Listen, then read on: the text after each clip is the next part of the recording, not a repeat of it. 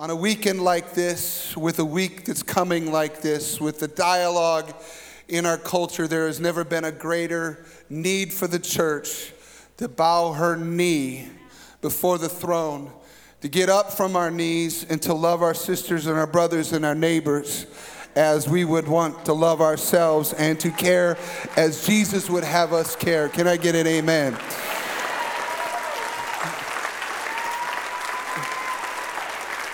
I want to pray that God would do what only He can do this week. I, my desire as a pastor is that you not view tomorrow as just a day for kids to have off of school and banks to be closed and governments to offices to be closed, but for us to honor the desire that actually is scripture birth, and that is for healing in our land and for God to do what only He can do. Can you just put a hand on the shoulder of the person next to you? Father, I ask that you would take us as a church and that you would take us as a land, that you would heal us. Lord, no amount of argument can change the human heart. Lord, we've talked and we've defended our beliefs and we've had, Lord, some crazy stuff on social media and people pitting uh, groups of people against other people, all of them of which you died for. Lord, we ask, oh God, that you would heal our land, forgive our sin. As a church, I pray, God, that you would, Lord, take racism out of our heart, that you would take out things that divide us from other people out of our heart, and that you would enable us to love people. And when it's difficult, because we've got real pain or we've had difficult experiences or facts are there. I pray, God, that your love in, would trump Lord, sometimes things that divide us. And I pray that you give us a greater love for people who are not like us. And that you would enable us to live as you would in 2017 in our community. Help us to become like Jesus, I pray. God, we thank you for it in Jesus' name. And everyone said, Amen. Amen. You may be seated. Amen. It is an exciting week as we are moving into our Greater Faith weekend. Uh, I'm very excited Thursday night. This sanctuary will be full of those who speak Spanish, worshiping the Lord as Ingrid Rosario will be here to worship and we'll have altar time. It's going to be an amazing night. Then Friday night will be open to everyone on all of our campuses. Each of Thursday and Friday will be. We're going to be gathering together, and uh, Sam Reif Kokel, pastor from Grand Rapids, Michigan, former evangelist, been involved in revival, will be coming preaching. You're going to love him. He's funny. Uh, he's the only Southern Asian I've ever known. So I had to, I, when I first heard him, it was interesting trying to go, what uh, it was fun to, to listen to him. Great man of God. He's going to be here Friday night. Please don't miss it. Then Saturday morning, we have our leadership training uh, times at 9 o'clock. We're going to have two back to back sessions. Anyone that wants to come, uh, we're going to be talking about how to be a spirit led leader, how to be empowered by the Holy Spirit as you lead, how to partner with the Holy Spirit we set it up for our leadership, but it will be here, and you can come if you would like. Then Sunday morning, both services, and then next week, Sunday night, we'll conclude with just altar time and asking God to move. It's time for adults to have some camp. Come on, somebody, and uh, give God a shot. You can do a whole lot of other things. Trust me, I know there's a lot of busy stuff out there, but nothing will be better than the presence of God. Nothing will be better than that. In fact, last week we talked just about that in Seek Part One. We said that one thing that makes all the difference is the presence of God. One thing that makes all the difference is being in His presence. And that we're to seek everything that He has available for us 1 corinthians 12 31 so you should earnestly desire the most helpful gifts and the question i asked last week is what are you pursuing spiritually over the next 21 days starting last week and I talked about how you need to have something you're shooting for. What's your spiritual Christmas list? We often know what we want for gifts and temporary things that will pass away. But you know, the Word of God has so much available. Are you desiring those things? And of course, Paul said that we can desire the, the gifts. We want love and joy and peace, but we want to prophesy. And maybe, you know, you may have never been used in the gift of healing, but the Bible says you can seek it.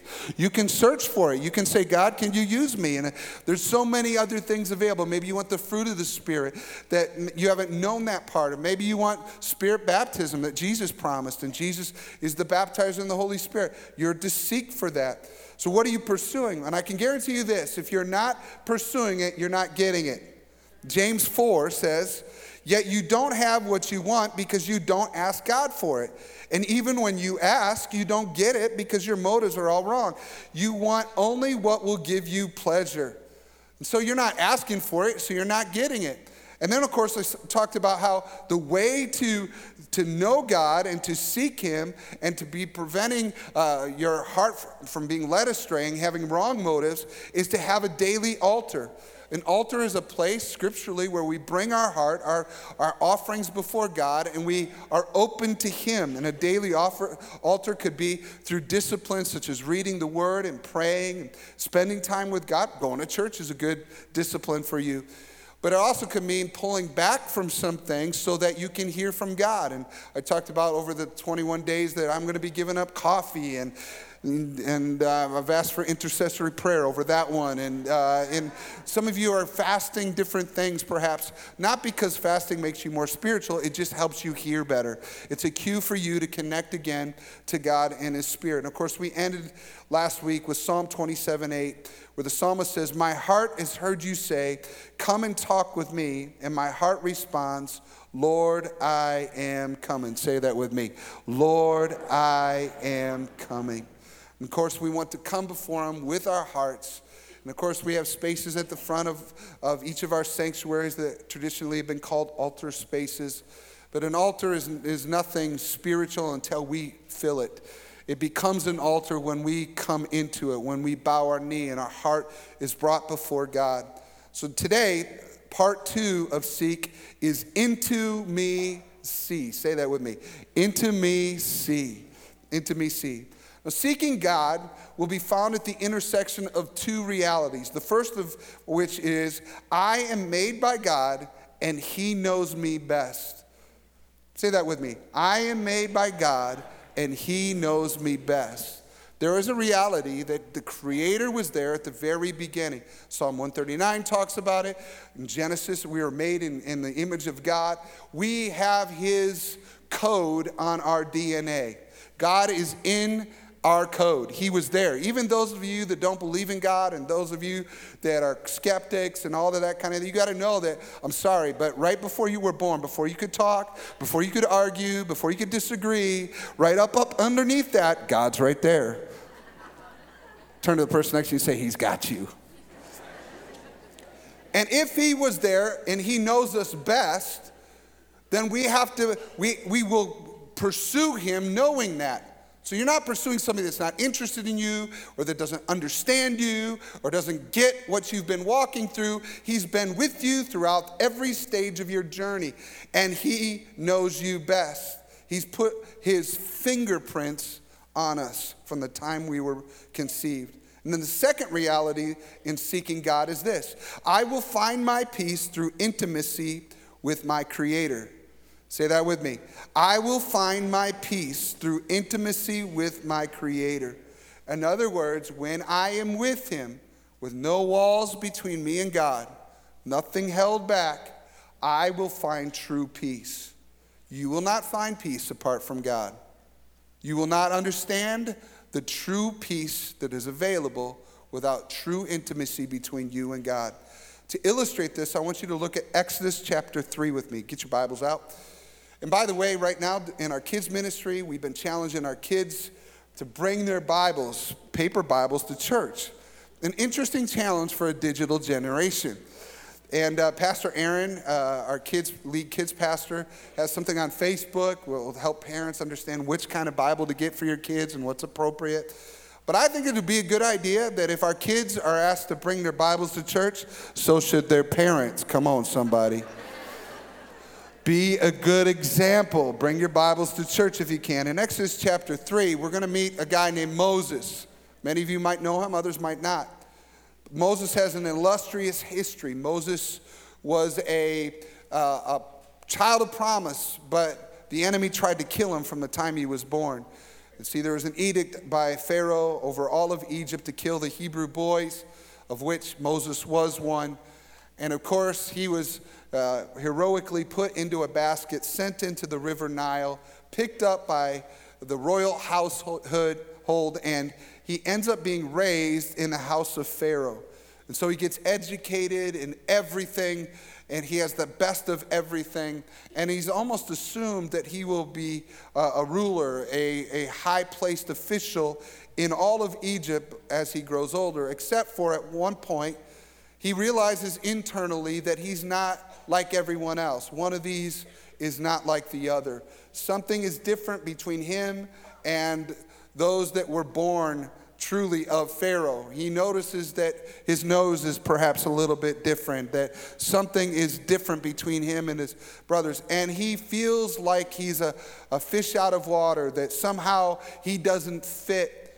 And along the way, he notices some of the people that perhaps are connected to him ethnically, and he sees one of them being mistreated, and he kills one of the Egyptian soldiers that was an oppressor.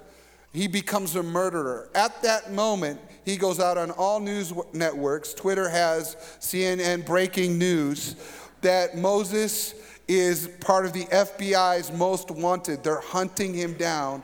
And he takes off into the desert and as he's in the desert, he finds a place where nobody notices him. He's kind of on witness protection, if you will.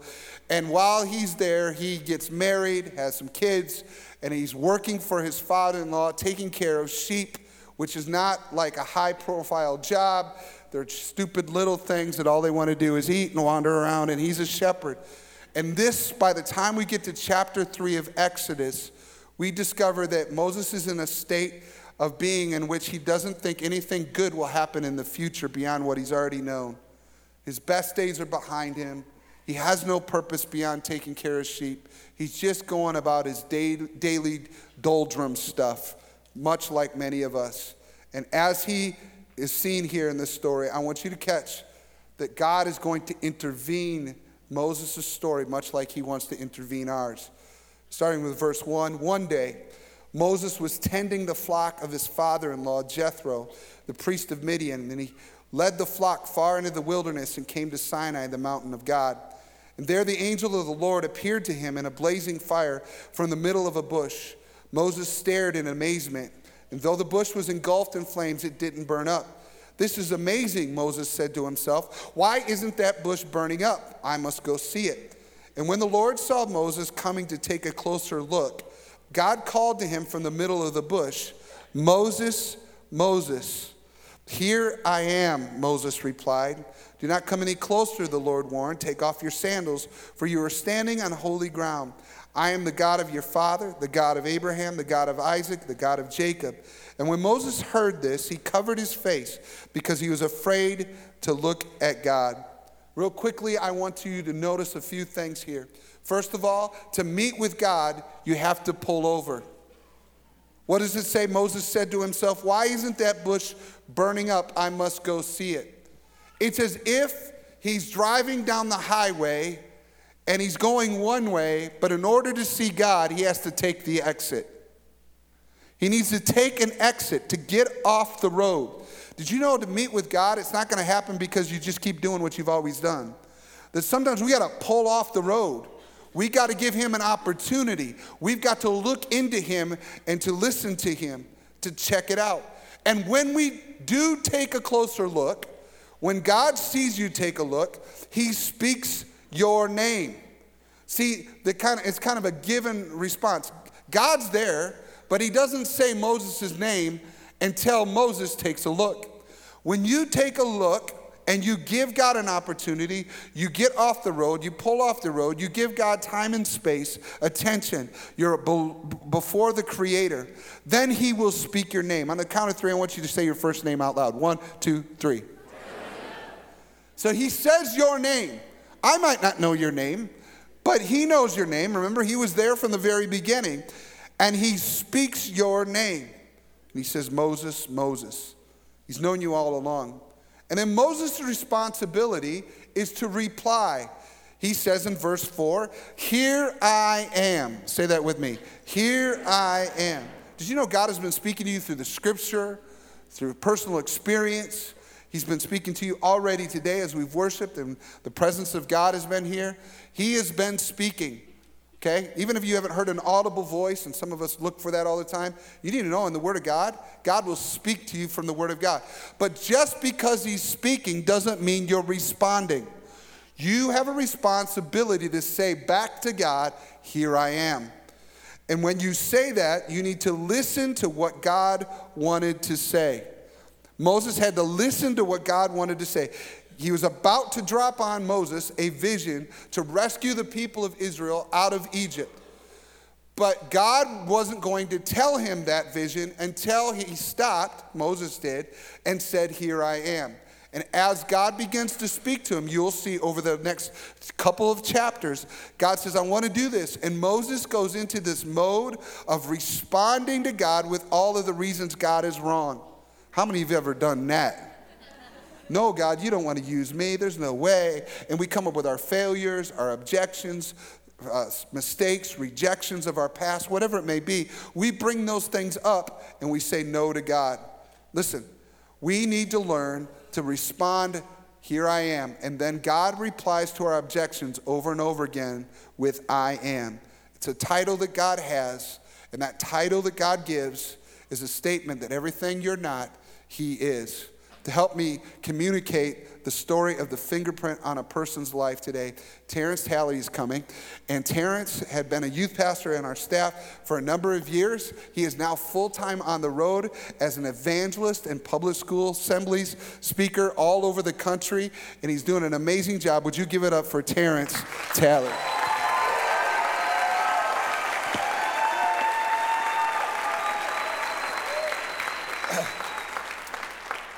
All right, I'm gonna move a little fast today, but the whole reason why I'm up here is so that you don't forget. Don't forget, you are a part of the great I am.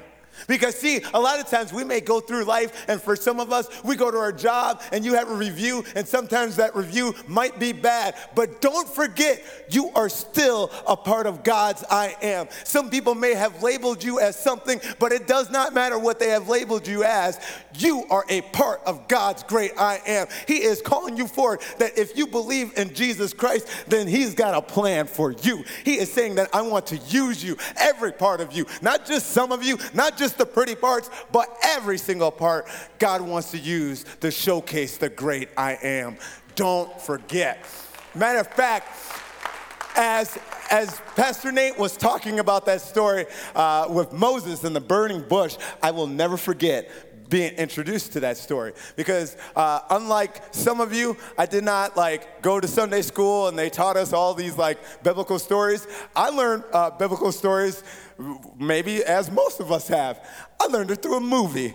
And the movie i learned it through was the prince of egypt. How many of you guys have seen that movie prince of egypt Okay, that is a bomb cartoon. You need to go Netflix that, do whatever you got to do.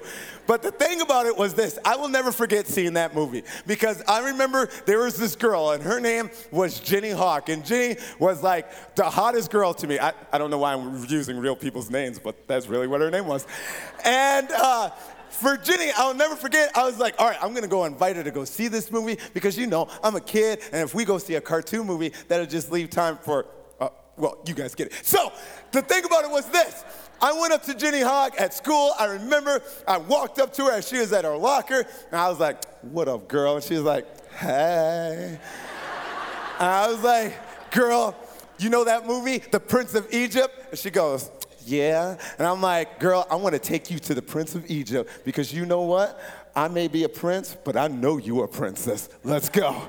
So, I know, right? So, we went to the Prince of Egypt, but I'll never forget. I was just like, all right, I'm gonna pick you up at seven because I can't drive, and my mom gets off of work at five o'clock. So, seven o'clock we coming to get you. And so I'll never forget, we got her, and my mom, she drove us to the movie theater, and she watched us the whole time because she's a great mom. And so we got out the car, and I was like, all right, after you, girl, I opened up the door for her. She went into the movie theater. I ran back to the car because I was like, hey, mom, I need $20 because I'm 15 years old and I ain't got a job. So she gave me the money to go see the movie, and I remember walked in there with Jenny, and I was just like, anything you want to get, that $6 is yours. So we got some popcorn and we sat down. I'm thinking, okay, I'm gonna start making the moves on Jenny during this movie. But little did I know that God had a plan. Little did I know that God wanted to speak to me in that moment. Because as the movie was going, I started to, to really get captured by it. And the whole reason why I got captured by it, because with Moses, it seemed like he was trying to run away and, and nobody could just see him. And for Moses, he didn't think he was really good at anything. And that was the same thing for me. I didn't think there was any future for me. I wasn't a great athlete, I wasn't really good at school. I was just here. But when I saw that part in the movie where the burning bush is talking to him, and he said, Moses, I've heard the cry of my people, and since I've heard that cry, I'm going to send you. I was like, wow, how cool is that to be a part of God's plan? But little did I know, God was saying, Terrence, I'm calling you to be a part of my plan. See, uh, in Psalm 139, David, he writes a, a very passionate psalm about how uh, his relationship with God. And for us, I think he can break down into three ways we should remember how we are a part of the great I am. The first way is this don't forget that he knows you and he still wants you to be a part of it all. He knows your past, he knows where you come from, and he still wants you. Case in point, the first part of Psalm 139, 1 through 6 says this You have searched me, Lord, and you know me. You know when I sit and when I rise. You perceive my thoughts from afar. You discern my going out and my lying down. You are familiar with all my ways. Before a word is on my tongue, you, Lord, know it complete you.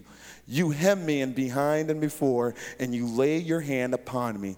Such knowledge is too wonderful for me, too lofty for me to attain.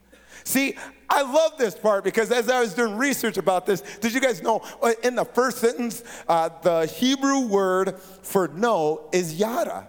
Did you know that? The Hebrew word for know is yada. So have you guys ever heard somebody go yada, yada, yada, yada? They're literally saying, I know, I know, I know, I know. See, your mind has just been blowing. Sermon done. but no, Here's the other part about it that, that word, the Hebrew word for search, is dig. It's dig. So let's replace those words in that first part. It says this You have digged me, Lord, and you yada me. God digs you. God digs you.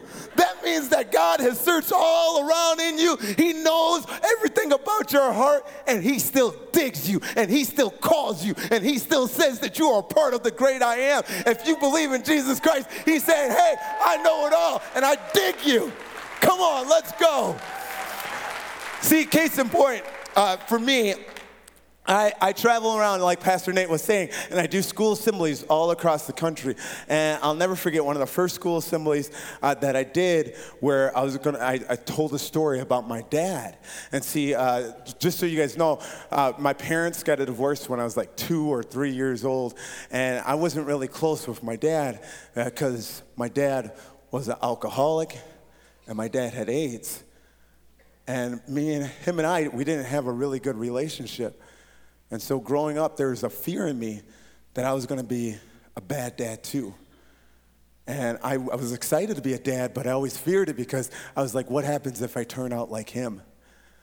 And I'll never forget, I'm in the school assembly and I, am talking to these kids, and it's coming to the near the end. And I'll never forget, God goes, Terrence, you need to talk about your dad. I'm like, God, why would I talk about my dad? I can't do that. He's like, Terrence, I need you to do an altar call. I'm like, God, you do not know the laws of the land, okay, Lord?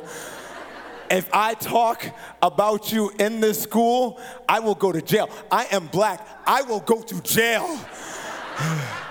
and God was like, No, Terrence you need to do this. Do an altar call. Talk about your dad.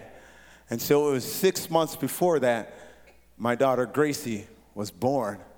And see, if you've never met my daughter Gracie, uh, my wife, she's Courtney. If you're like, who's Courtney? She's the woman that's like the boss. So we have our daughter, my oldest daughter. Her name is Gracie, and Gracie is four years old, and Gracie is the craziest little girl you will meet in your life. Gracie's running around the house. She's knocking things over. She's doing the whip and the nae nae because it's her favorite song.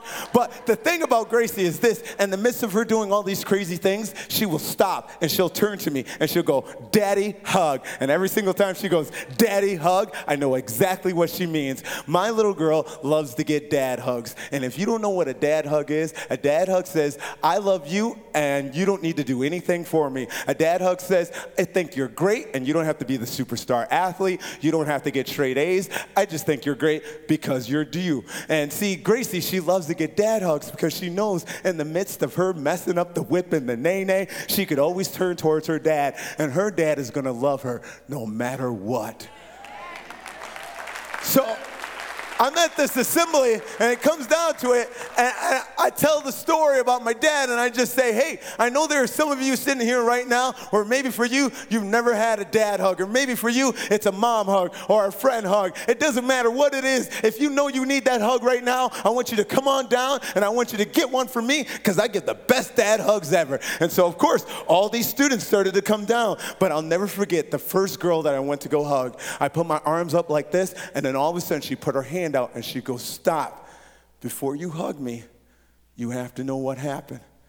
She said, When I was three, my dad began to molest me. And she goes, He molested me for over 12 years of my life. And she goes, The only reason why he stopped was because he went to prison.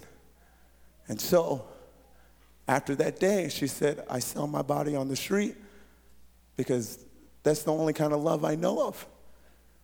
She goes, If you hug me, you will be the first man to ever touch me and not want anything sexually from me. And so I took that girl. I gave her the biggest hug that I could. And she sat there and she cried on my shoulder for like five minutes. There were hundreds and hundreds of kids lined up to get a hug, but she cried for five minutes. And after everything was all said and done, I pulled that girl to the side and I said, Things are going to change today. I go, Do you want to know why I'm here? And she goes, Yeah, I do. Then I began to describe to her how my mom, she got remarried uh, to my stepdad. But see, my stepdad was so involved in my life that after a while, I just stopped saying stepdad and he just became my dad because that's just who he was. And I said, God is the same way. And God wants to tell you today, he wants to become your father. And until he's going to keep on working to you until finally you're going to say, That's my dad. Do you want God to be your dad? She goes, I do. Then you got to accept Jesus Christ into your heart. And then right there, I pray for that girl to accept Jesus. But the reason why I know why that worked was because it was six months later, I get a Facebook message from that same girl, and she goes, Terrence, I don't know if you remember me. And I was like, Of course I remember you. But she goes, Terrence, on that day, I found the nearest church near my house, and I am there every single day that I can. And I stopped immediately selling my body on the street because I knew I had a dad in heaven that loved me. So don't forget it does not matter what your past is, you are still a part of the great I am. God still wants to use you and he still he wants to use it all, not just a part, but all of it. Every single part. You are a part of the great I am. Number 2, don't forget God is in everything and surrounds everything, and is the and the great I am works through it all. Uh, Psalm 139, 7 through 12 says this: Where can I go from your spirit? Where can I flee from your presence? If I go up to the heavens, you are there. If I make my bed in the depths, you are there. If I rise on the wings of the dawn, if I settle on the far side of the sea, even there your hand will guide me. Your right hand will hold me fast. If I say, Surely the darkness will hide me, and the light become night around me, even the darkness will not be dark to you. The night will shine like the day, for darkness is as light to you. Remember, you can hide in the dark, but God's light is going to find you. You won't be able to hide for long. God works through it all. Don't forget, you are a part of the great I am and every single part of you, not just the Sunday morning parts, not just the nice little parts, but every part of you God wants to use. When you're at your job and you're sitting there and you're bored, God still wants to use that part too. Not just a part of it, but all of it. Number three, don't forget You were made to be a part of the great I am. Psalm 139, 13 through 18 says this For you are created, my inmost being. You knit me together in my mother's womb. I praise you because I am fearfully and wonderfully made. Your works are wonderful. I know them full well. My frame was not hidden from you when I was made in the secret place, when I was woven together in the depths of the earth. Your eyes saw my unformed body. All the days ordained for me were written in your book before one of them came to be. How precious to me are your thoughts, God. How vast is the sum of them. Were I to count them, they would outnumber the grains of the sand. When I awake, I am still with you. I love that last part. When I am awake, I am still with you. I think David could be referring to God's hand on his life from conception to eternity. Every single part, God was there at the beginning and he knit him together to be a part of the great I am. God made every single part of you to be a part of the great I am. Case in point, uh, I was at a school assembly just a couple months ago, actually, and I did this thing where at the end I talked about the dad hug again, but instead I had all the teachers come up and I told the students, I know some of you may go home and you have hurtful houses, but when you walk through the doors of the school, these, these teachers back here, they're here for you. They believe in you. And so I go, if there's anybody in here that needs that dad hug, that mom hug, or that friend hug, I want you to come on down and I want you to get it from one of them because they get the best dad hug, mom hug, friend hug hugs ever. Come get it. And in the front row was a, a uh, class of special needs students. And so they got up and I'll never forget, as I'm sitting there during the whole assembly, I was trying to make them smile because there was like hundreds of kids in this gym filled with this assembly. But these special needs students, I was like, okay, that's, that's the audience I'm talking to today. So I would make jokes to them. I try to high five them. I'd do like the eye thing. I can't really wink my eye, that look creepy. But I was just trying to make sure I put a smile on their face. And so when they came up, all of a sudden I, I stepped aside because I didn't want the students to, to, uh, to, say that I was the one that did it. I want them to say the people that are going to be there for them the whole time and all throughout the school, their teachers are the ones they need to make that connection to. So I just stepped aside and let them get to their teachers. But then all of a sudden, there's this one special needs girl.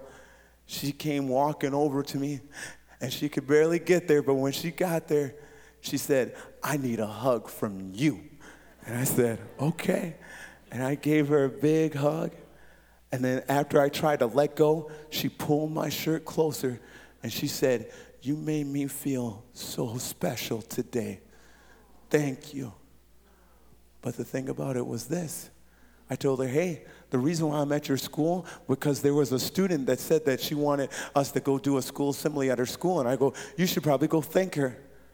And so she went over to that student, and that student talked about, hey, she, uh, she, brought us here because she thought Jesus wanted to show his love unto her school. And that special needs girl said, I know who Jesus is. He's awesome. And you know what that special needs girl did? She went back to her class and she told all her classmates just how awesome Jesus is. And that was the reason why we were there that day.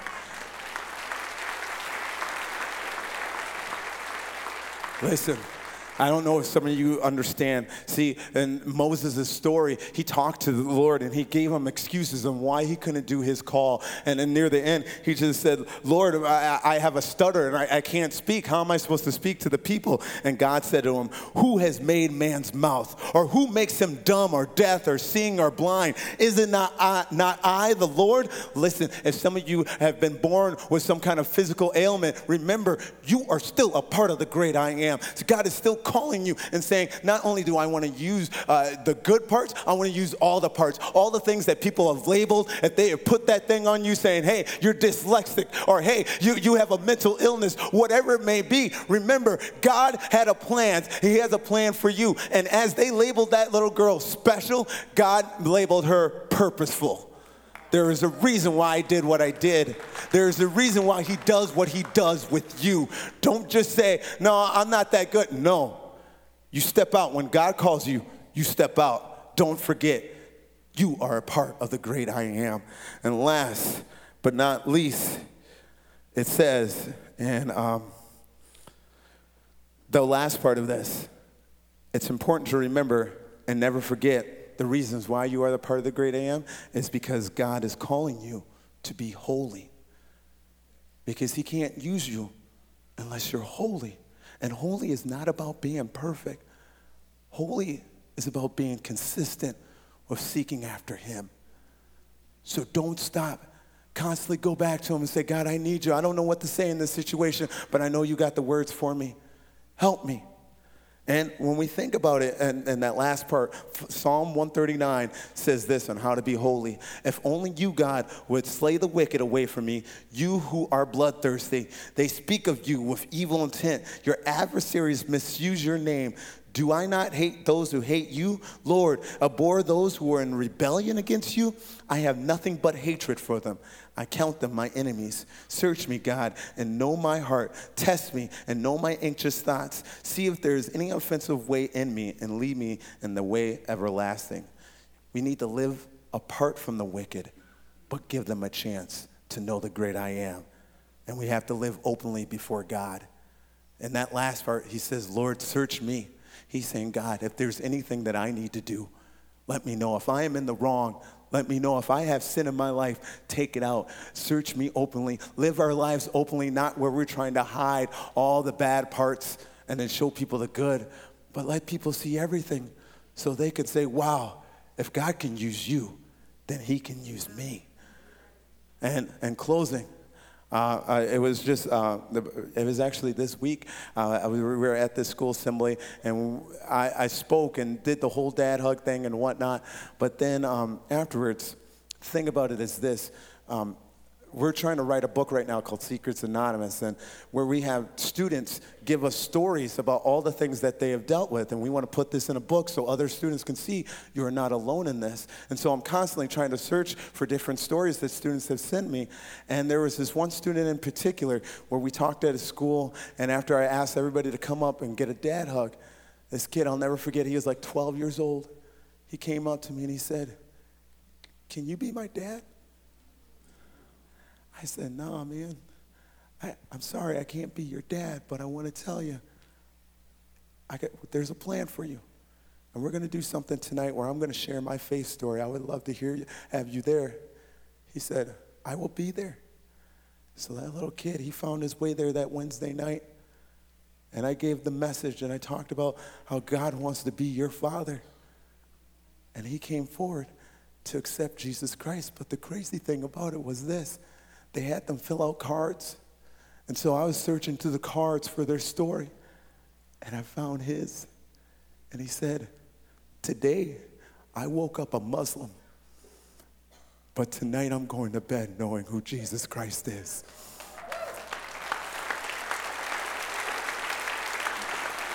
Don't forget, you are a part of the great I am. Pastor Nate.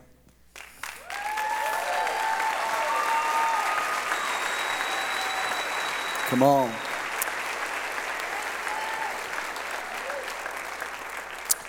Today we want, we want to encourage you in this Seek series to understand that God is calling out to you. He's got a bush, if you will, a burning bush, where he, it's as if he wants to say, in the midst of all the craziness and all of the things that have happened in your life, he wants to be connected to you. He wants to be your father. And so, as he sends his signal, his message, powerful message from Terrence today, your responsibility is to pull over if you want to meet him, to give him space, but not run out and just go on with your life ask Him to wedge His way into your busyness, but to give Him space. Today, we've intentionally shortened our service structure so that at the end we would have time for you and me to worship. And to worship is nothing more than connecting to God. But as you've heard today, when we connect to God and we talk to Him, we also need to be able to say, God, see into me into me see. And if we open our heart and allow, even to the most vulnerable places of our soul, allow Him to come in, He will begin to reshape us, reaffirm for us, perhaps take sin from us, give us purpose so that we can be a part of His plan on the other side. We need to dig though. Seeking is digging. Sometimes it's not the initial moment. I've known people that have said, Well, I worshiped, I didn't feel anything. Perhaps you need to give God some space and some time where you say, God, I'm coming after you, whether I feel anything or not, and I want you to see into me. When God told Moses to take off his shoes, because the place was holy, what he was saying is, Moses, would you humble yourself enough that you would bow your knee, your heart, and acknowledge that I'm God and you're not? Because there has to be a moment at which we humble ourselves before him. And then we're able to know this creator that was in our mother's womb, who wants to speak present time, real time, his I amness over us and to create something new, something fresh. Whether you're broken or you are a stable long term Christian, we all need the great I am. Amen? We need to be able to connect with Him. So today, on all of our campuses, I'd like to ask you when we stand to worship in a moment to do something that says, I'm going to search for God. I'm going to pull aside physically, I'd like to ask you to do something that may be a little bit different for you, but step out of where you ordinarily are worship wise. That might mean moving into the aisle and just worshiping God. Maybe you've never lifted your hands, you could lift your hands. Maybe it's bowing your knee. Maybe it's coming to the front and it only becomes an altar when you enter it. And you bring your heart before God and see if God does not meet with you and as you stand before Him and worship, could you have a prayer, in a sense, going up before God? God's seeing to me. Did you know He already sees it all? But as you give Him access and you say, Shine your spotlight on my heart, you're giving access to every part of your See if God doesn't begin to speak to you. And then He speaks your name. And your responsibility is to say, Here I am. It's time to worship. Would you stand with me?